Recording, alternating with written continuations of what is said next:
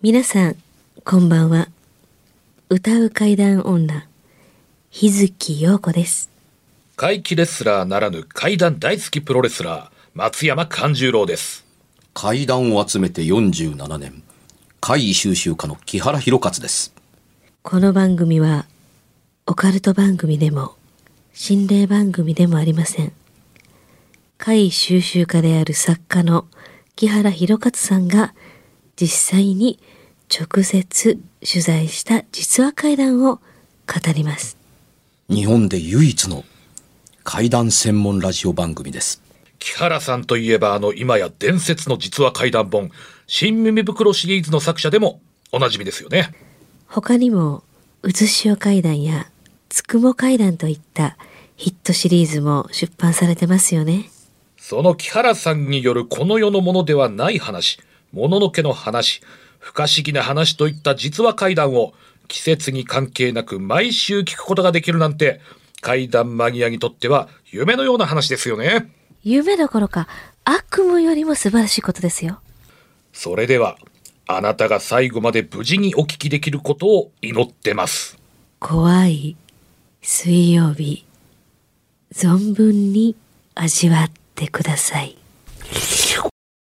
ゲストをお招きしての後編です、前回い。い引っ張りでした、い。ね。あのーまさかこんな言葉を聞くとは思いませんでした、うん。ゲストから。はい。三蔵法師。え、ラスプーチン事件や言うたんや、はい、ゲストは、ねこいつはこいつはえー先週に引き続き小村新作さんでございます。はいよろしくお願いします。で、あの前回は、まあまあ、時間稼ぎしたかったわけではもちろん何でもなく、ん。ラスプーチンという言葉の意味というのを知らなければ、ひょっとしたら、おもろない体験談かもわからないっていう可能性もあったりするので、追い詰める意味と、あのーね、意味ある言葉である、この、あの、怖い世界の中ではという意味も込めて、あの、ラスプーチンって何っていうのをちょっと軽く触れて、そうそうそう。私らも勉強終わりました。うん。はいで、私たちはぶっつけ本番の人ですから、はい。実はまだ何も聞いてないんですよ。そ。で、放送の中でちゃんと伺います。そうですね。え、この間の続きをぜひお願いします。お願いします。そのラスプーチン事件とは、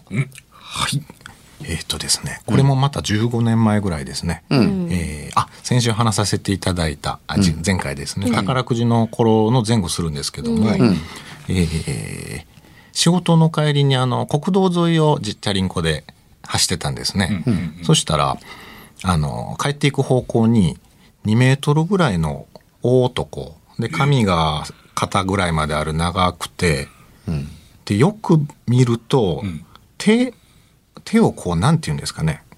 こう左右にグオグオこう動かして、足もこう千鳥足のような感じですでさまよってるような感じで国道のく僕は歩道を自転車で当時走ってて、車道沿いにラスプーチンらしきラスプーチンに似てたんですね。まあ今の特徴聞くとね、本当そういう感じですあの、よね。夜、夜ですか？あえっとねこれがお昼間なんです。はい。でそれがあのこちらに向かってきてましてでよくよく見ると近づいたら手じゃなくて、手が木の枝やったんです両方とも。うん。それであれ？あの人木の枝？あこれこの世のもんやないわって思ってものすごく怖くなったんですけど、自分の帰る方向なんで自転車で走っていってたんです。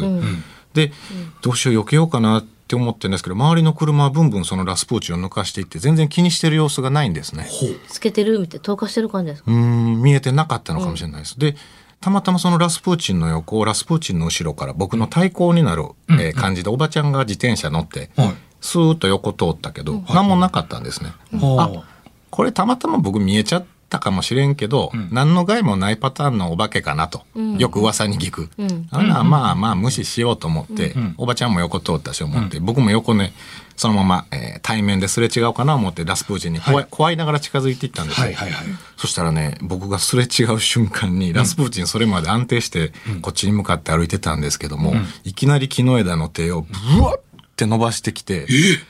僕の多分体に触れられたんですけどもちろん感触はなく透けちゃったみたいな感じで、すり抜けたみたいな。そうですそうです、でものすごい怖くてうわっ急に動いて明らかに狙われたって感じがして、でも透けたもんで、はい。なんや今の思って、はい。ほんで後ろを見てもまたラスプーチンはうごうごしながらさまようようにあの国道を歩いていってたんです同じような動きで。そうです、ん。なんや今の思ってね。すごい怖くてで自転車で帰ってで当時その音楽仲間がいまして、音楽仲間もたまたまその国道沿いを、えー僕とたまたま同じ時間ぐらいにあの仕事かバイトかのはい帰りに、はい。あの通ってたみたいなんです。はいで僕があの南郷線いう、まあ、具体的なちょっと国道は避けますけども、はいその南郷線に「ラスプーチンおったで」って言ったら「えラスプーチンってあのでかい木の枝みたいなやつ」って言ってその仲間も見てたんですよ。でも仲間は、えー僕と反対方向から来てたんで、前の方に木の枝の手の背の高い変なやつがロン毛のやつがおるっていうのだけ認識してたみたいでそいつにも見えてたんですね。でそっからおかしいことが続くようになりました。うん、あのーとりあえず聞いてみなければよくわからない点がいくつかあるのであの質問させてくださいな。はい。あのーまあ通俗的にこれと同じものを見てラスプーチンに結びつける人はまあいません。基礎知識が必要な話だったりするので、でそれはもちろんねあのー学研のムーン見て写真見てたから知ってたんだろうなっていうところだったりは、あのするんですけどもあの高身長ともじゃもじゃ頭しかおてへんやんけっていう考え方が一個だったりするのであのーまず一個顔というものは見られたんですか？顔は見ました。ということはヒゲもじゃだったんですか？ひげもじゃで目が黒目以外の、いわゆる僕らの白目のところが黄色っぽかったです。ほんであの紫のあのなんていうんですか？あのワンピースみたいなこの足まである。あの、スカートっていうか、あ昔のあの関東医というやつ。頭からかぶってあのひらひらしてるような袖口が。そうですそうです。僧侶っぽいやつですね。うん、であの足元は、あのスカートみたいになっててそうですそうですそうです。ん。あのほぼくるぶしのところまで全部隠れてるという服ですよね。そうですそうです。腰紐で縛って、まあ、そこまで覚えてないですよね。そこは覚えてないです。はい、ところでその腕の部分から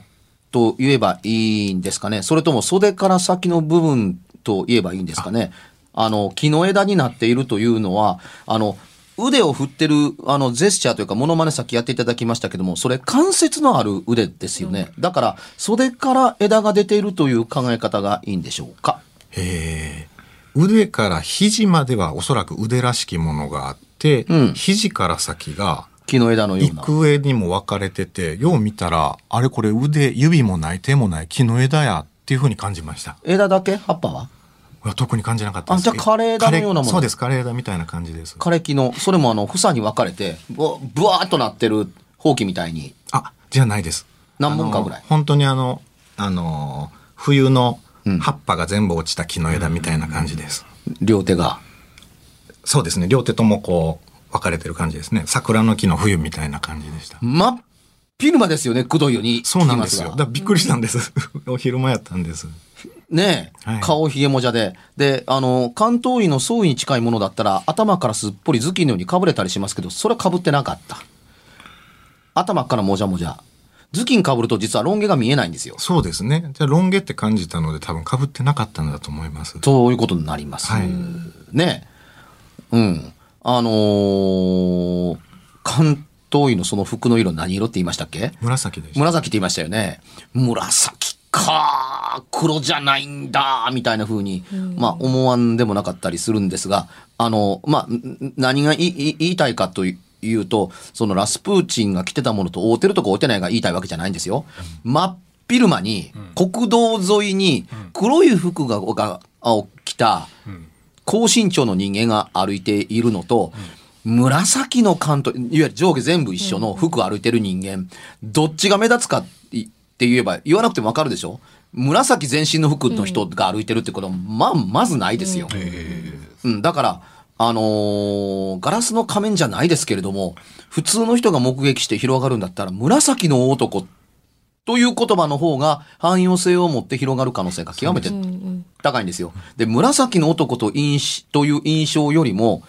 この方はラスプーチンという印象の方が強いっていうふうに思ったので、あの、アイコンとして覚えるべき顔がよっぽど似てたんですね。写真で見たことのあるラスプーチンと。多分長髪ひげもじゃ高身長、うん。っていうのをラスプーチンっていう印象で似てたからっていうのかもしれないその同時に見た友人はラスプーチンやろうって僕が言った時に「え誰？そそれ何?」って言ってたあのでかい紫のやつは見た木の枝のやつっていう感じで彼は知らなかったですね。自分の中でうまい、なんか例え方をやっぱ探してたんですかね。そうですそうですなるほどね。ロン毛。もじゃもじゃした髪の毛でしたか？いやなんかストレートっぽかったですね。ストレートっぽかった。あの、ちょっと一歩ビジョン間違えると、あのー宗教画で見たことがあるイエス・キリスト、ジーザ・クライスト、スーパースターの顔に似てるんちゃうかって、ギリギリ思わんでもないっていう姿でもあったりはするんですけど、そうですね。言われてみればそうですね。いや、そうでしょ。そこがだから気になって、あの、普通、あの、誰でも知ってるイメージからすると、街中を紫の包囲を着てた、あの、イエス様と会うたっていう風な目撃の方が、あの、理解をしやすく飲み込んで人に話す表現として使ったりするのを、ラスプーチンというとはなかなか通な人って思ってたんで。我々はね、すごいテンション上がるんですけどね。顔が、ねあれだったんでしょただ、その、あの、これがね、一人で見た、ああ、一人でご覧になったんですか、あの、まあ、まるで見間違いかもわからないんですけれどもね、というには面白いビジョンだっていう程度で終わる話が、友達が場所を、そ、あそこやろ？っていうふうにまあ指摘をして、そうそうそうそうそう、こんな格好したやつやろ。とそうそうそうそうそうそうという形で、あの、それなりにその道を通る人間が一度は見たことがあるという経験のある姿であったというのは印象的なんですが、そこご自身のテリトリーのいわゆる通り道なんでしょ？そうですそうです。一回しか見たたことないの？はい一回だけです、はあ。後にも先にも。木の枝の男。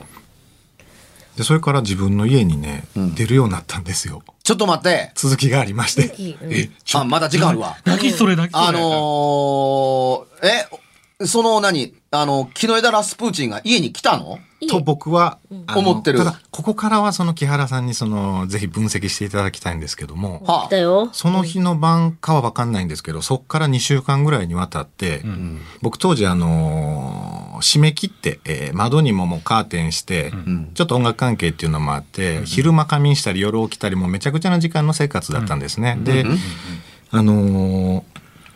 ある日の晩、えー夢か現実か、まあでも結論からしたら夢なんですけども、作業をしてたんです。そしたら後ろに、えートイレがあるんですけども、夜中の3時ぐらいにコンコン、あ、ドン、ドン。って不定期に音がするんですね。トイレの中から。そうなんです。で、ん？って何回か後ろ振り向くんですけど何もなくて、で、うーん？って作業してたらいきなりものすごい大きな音でドーンって言ってドアがバーンって開いたんです。え？って思って、でただあのトイレの入り口中は見えないんです。あの僕が見えてるとこからはトイレのドアが開ききって、はいはいはいはい。で、えトイレの中誰かいるのかなってちょっと恐る恐る覗きに行こうと思った瞬間、なんかがトイレの中からボーンって飛び出てきて、その先にある、えー壁にゴン、まあ、タンスですね、に当たって落ちてドアうでそれがね肘から先の腕やったんです。でそれがピクピクピクピクピクピクって落ちてなって、で僕その瞬間にこわー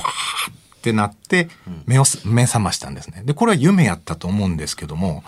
今思うと後でまあ冷静に分析したらラスプーチンの木の枝やった部分の腕なんじゃないかと思うようになりました。でまた次そっから次の日かその次の日ぐらいに、ある日ソファーで同じ部屋で仮眠してましたら、あの、目は開いてないんですけど、耳だけが起きて、あ、目覚めたって目開ける直前の感じってありますよね。うん。はいはいはい。あの時に、あ、起きた瞬間、今10センチぐらい前に、ものすごい人がいるっていうのが分かったんです。で、直感的に、あ、これまたラスプーチン目の前に来てんちゃうかと思いまして、これ目開けたら直感でその、なんかわかんないんですけど、あの、死ぬなと思いまして、取り殺されるようなイメージ。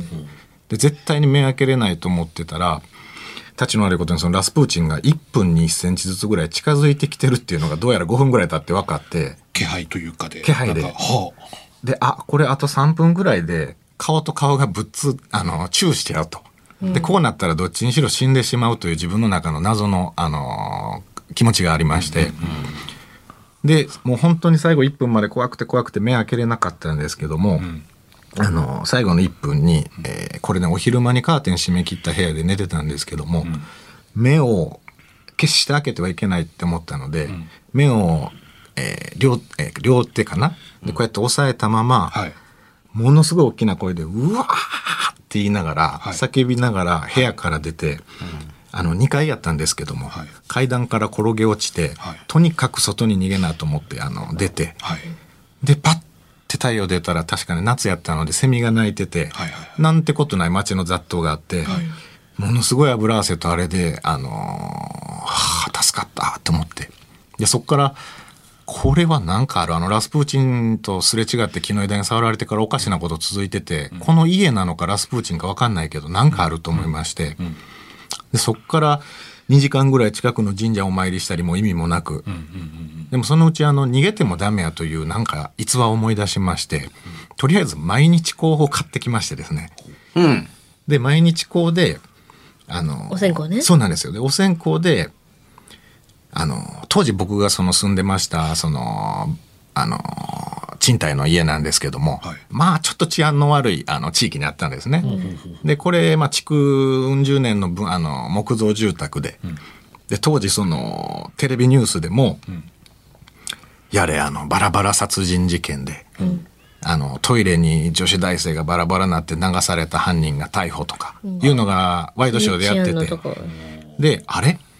この地域で築40年の木造、しかも僕が引っ越してきた時には、最初引っ越し掃除したら出るわ出るわ。偽造テレカやあ。のなんか白い粉がトイレの上から。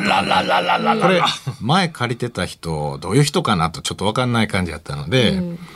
てことはもしかしたら過去に、い何ぞやそのあったのかもしれないと。でただそこの言うあの成仏できなかった方が、次の新しい家主の僕をあの勘違いして、あのこの家にいるやつ憎いとなってるんじゃないかと思いましてでとりあえず今できることは毎日こう買ってきて、お線香焚いて。で煙焚いて、でトイレとか全部の部屋回って、でその時に僕が初めてやった今でもやるあの怖い時のお祈り方法なんですけど初めて当時やったのが、とにかくお化けとか幽霊とか、いわゆる異次元のもの、あのは怖くなんかないぞって言っても心見透かしてめっちゃビビってるっていうのはバレるっていうもう分かってたんです。なので全部正直に言うたろう思って、あのすっごい大きな声でまず頭で打って、トントンして、あのーすいません。めっちゃ気持ちわかるんですけど、勘違い。この家の住人、今の僕住人は僕ですけども、あなたがその悲惨なことになったのは僕のせいじゃないけど、たまたま今ここにいますと。で、ものすごく怖いんですけど、成仏できない何かの理由はあると思うんですけど、えーおらなあかん理由があったらおってもおってもいいんですけど、あの、できたら怖いので、あの、ええ感じで折り合いつけて、あの、共存していけたらいいと思うので、あの、あわよくば成仏する機会があったら成仏してください。っていう感じで、その、そのまんまを言うたんですね。もうもう勘弁してくださいと。人そうなんです。人ただまあのっぴきならん事情があって、ここに自爆霊的なものでいなあかんのやったら追ってもらってももちろんいいですけど、僕めっちゃ勘違いやし、怖いんで、できたらあんま怖くない感じでお願いしますっていう感じで言ったら、その日にピタッと止まりましたね。でも確かにはっきり伝えるって大切かもね。そう考えたら。うん。で、まあそのきっかけがそのラスプーチンに木の枝のあの貫通された後っていうのと、その家におった自爆霊と何が関係あるのか別なのか、それとも家におった自爆霊が国道沿いに歩いてきてたのか、そこの相関性はちょっとわかんないんですけども。まあ考え出すと結構ね、いろんなね、可能性やっぱりね、すごいね。違うかもしれない。そういうことってね、やっぱそういうね。の、それをちょっとここは木原さんに。ととにかくそろそろ僕のタームですね。はい、お願いします。あのよゆっくり聞いてましたけれども、あのに事実上は何も起こってない話です。そうですね。うん、あのでえっとね余計なものを知りすぎているので最初出会った時から出会ったものはともかくとして、ラスプーチンというネーミングをして強烈にラスプーチンを見たという思い込みが強すぎるということが、あの要因であるとは思うんです。うん、であのねどっから夢が始まってんのかわからん話であのトイレの話えー聞いてましたけど。もあ申し訳ないです。うん、いやいや、あのそれはいいんです。あの体験談ってそういうものですから、ただ気がついたら夢だったっていうことだったりするのをもちろんあのバカにしてるけれしたり待機したことではないと言ってるのわけではないです。あの、けれども、あの、見たものがすごかったから、要するにその、触られてスカッと抜けたけれども、あの木の枝の腕っていうことが、あの、頭の中から響いているので、あの、例えばそれがなければ、ただ扉がドンと開いて、腕が飛んできて壁に当たって落ちただけの夢でしょ？そうです、っていうふうになるわけだったりするから、あの、結びつきややすかったですよね。あの、木の枝ではない方の腕が飛んできたんやなと思いやすかったりしていることと、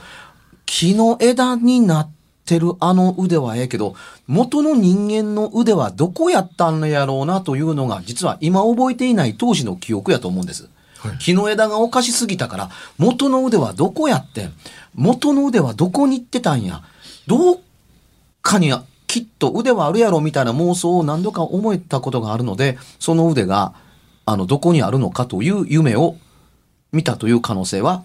否めないとはそうですね。思うんですよ。うん、だから自分が腕が気にしてるから腕が出てくる夢見て、見て、うん、その腕はここにあるのだっていうので、一つの納得をしているので、腕がトイレから出てきて、あ、腕はここにおるんやと思ったら、その腕の夢はもう二度と見てないと思うんです、多分。うんうん、そうです、そうです。そうでしょ？その衝撃のインパクトで、わ、ここにおるんやみたいにあの思ったので、一つの、あの、オチがあるものですから、もう見る必要性はなかったりするわけですよ。で、その代わりにやってくるのは、腕があんねんから今度は全くラスプーチと関係なく、あの、体が現れたり、あの、腕の本体がやってくるんちゃうかという気持ちが当時多分働いていた可能性はあると思うんです。ほな自己暗示でどんどんそうそうそうそうそう。おそらくは。はいはいはいうん。だから、あの、最初のラスプーチンで一番気になったところが腕やった。腕が部屋に現れた。で、今度は腕を求めて、今度は本体が現れてくるっていう風になったので、という怖さが、あの、大きくあったんだとは思います。で、起きている最中に、得も知れぬ怖さの気配がすぐそばまでやってきたという経験というのは、おそらく、あの、比較的、あのー程度の大小があるだけで、よく皆さん、あの、回為としてはあると思うんです。要するに、後ろにいるのか前にいるのかの違いの、あの、気配ですね。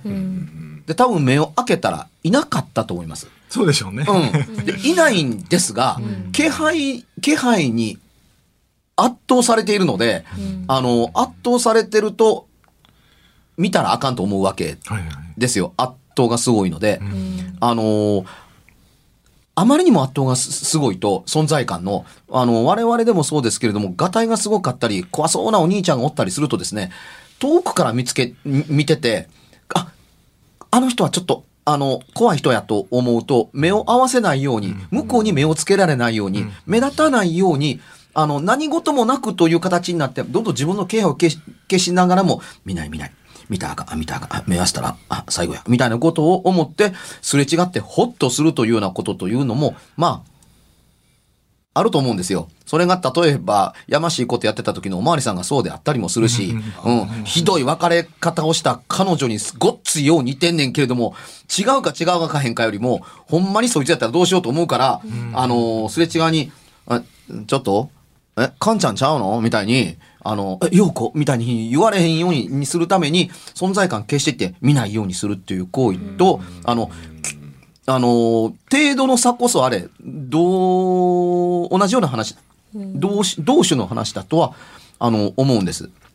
で、対処方法がとってもユニークで面白かったんですけれども、往生際が悪い相手に向かって、往生際の悪いものの言い方をする人やなと思って、これがちょっとおかしかった。人がええねんなと思って、方法論がないにしてみても、どっちやねん曖昧に言うなやみたいな。そうですね。うん。出てってくださいって、いや、済むものを、いや、あの、何が言いたいか分かりませんけど、どうの、どうのおってもええねんけども、同居したんやけれど、同居するくせに姿見せんといてねとか、あんまり怖がらんといてって、向こうが多分聞いてたら、イライライライライラして、終わる、終わるの待って、穏便にっておいどないせえ言うねんお前みたいなって。おってええんかいおってえんかあかんのかいと。出ていけ言うてんのかいどないやねん言うて。おってええのに姿見せたんかって。どういう料金やねんみたいな風に、まあ、生きてる人間でもなりそうなんで、向こうでもなってもおかしないんかなと思ったりする、んところですけども、とっても大事なかったりするのは、あの、困ったものは強力な拒絶で結構です。うん。あの、よそ言ってください。あんたのおるところと違いますっていうのって大事だったりします。うん。よそか上か、んあの、上の世界ね。あの、上がっていただく、あの、商店でも成仏でも結構ですけど、うん、簡単に成仏するぐらいやったら迷ってらせんやろとも思いますけれども、ともかく、あの、ここは、あのー私の場所であんたの場所で違い、違いますっていう、おおむね合うてる割には意志力が結構弱かったりするんで、うん、ただ、この番組始まって以来ね、あの、体験者から、自爆霊という言葉を3連発かまされて、ごっつ気持ちよかったなと思ったりするんですけれども、あのーこの話も、さっきのラスプーチンと結びつけたというイマジネーションの延長上がちゃんと重なってる、そういう考え方を重ね合わせて上書きしていく、忘れずに上書きしていって残していく人だよなと思ったのが、事件がきっかけで関係ないのに、その事件の場所ってここなんかもわからへんというのがあるから、ここなんかもわからへんを事実に変換してしまってるっていう可能性があったりしますね。あの、危ないアパートの部屋から偽造カードがどんだけ出てきても、作ってるとは限ってない。そうですね。うん、こうてて隠したんかもしれん。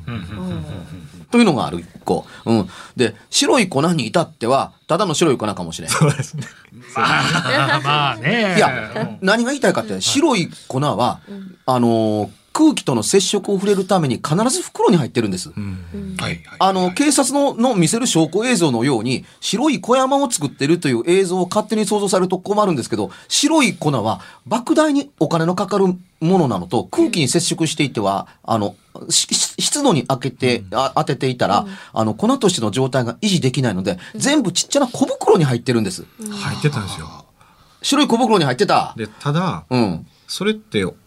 僕のイメージでお金になるもんやと思うので置いていくわけないのでなんか偽物とかブラフ用とか、なんかいろんなこあの小細工する用のうん。店やったんかな思って。なんとも言えないとこですけども、最初の話では白い粉が落ちてきたりみたいなものの言い方をしたのであの、それは粉状のままで置いてあるとしか思いようがないんですけども、小さな小袋に入ってる白い粉というのは、まあ、はっきり言って、あの化学調味料ではないわけですよね。そうですね。旨味調味料ではないわけですよね。っていうのはわかるでしょうね、わかるしまあ、お砂糖とお塩ではないなとなんとなく思うんですけれども、あの、そこを触れる番組だと危ないのでっていうところだったりしますけど、その小袋、ちなみに1個ですか？2個ですか？なんかね10袋弱ぐらいあります。うん、相当危ない話に踏み込んでたかもわかんないですね。それはね。うん、どうしようかなと思って。どういうところに住んでたんですか、本当に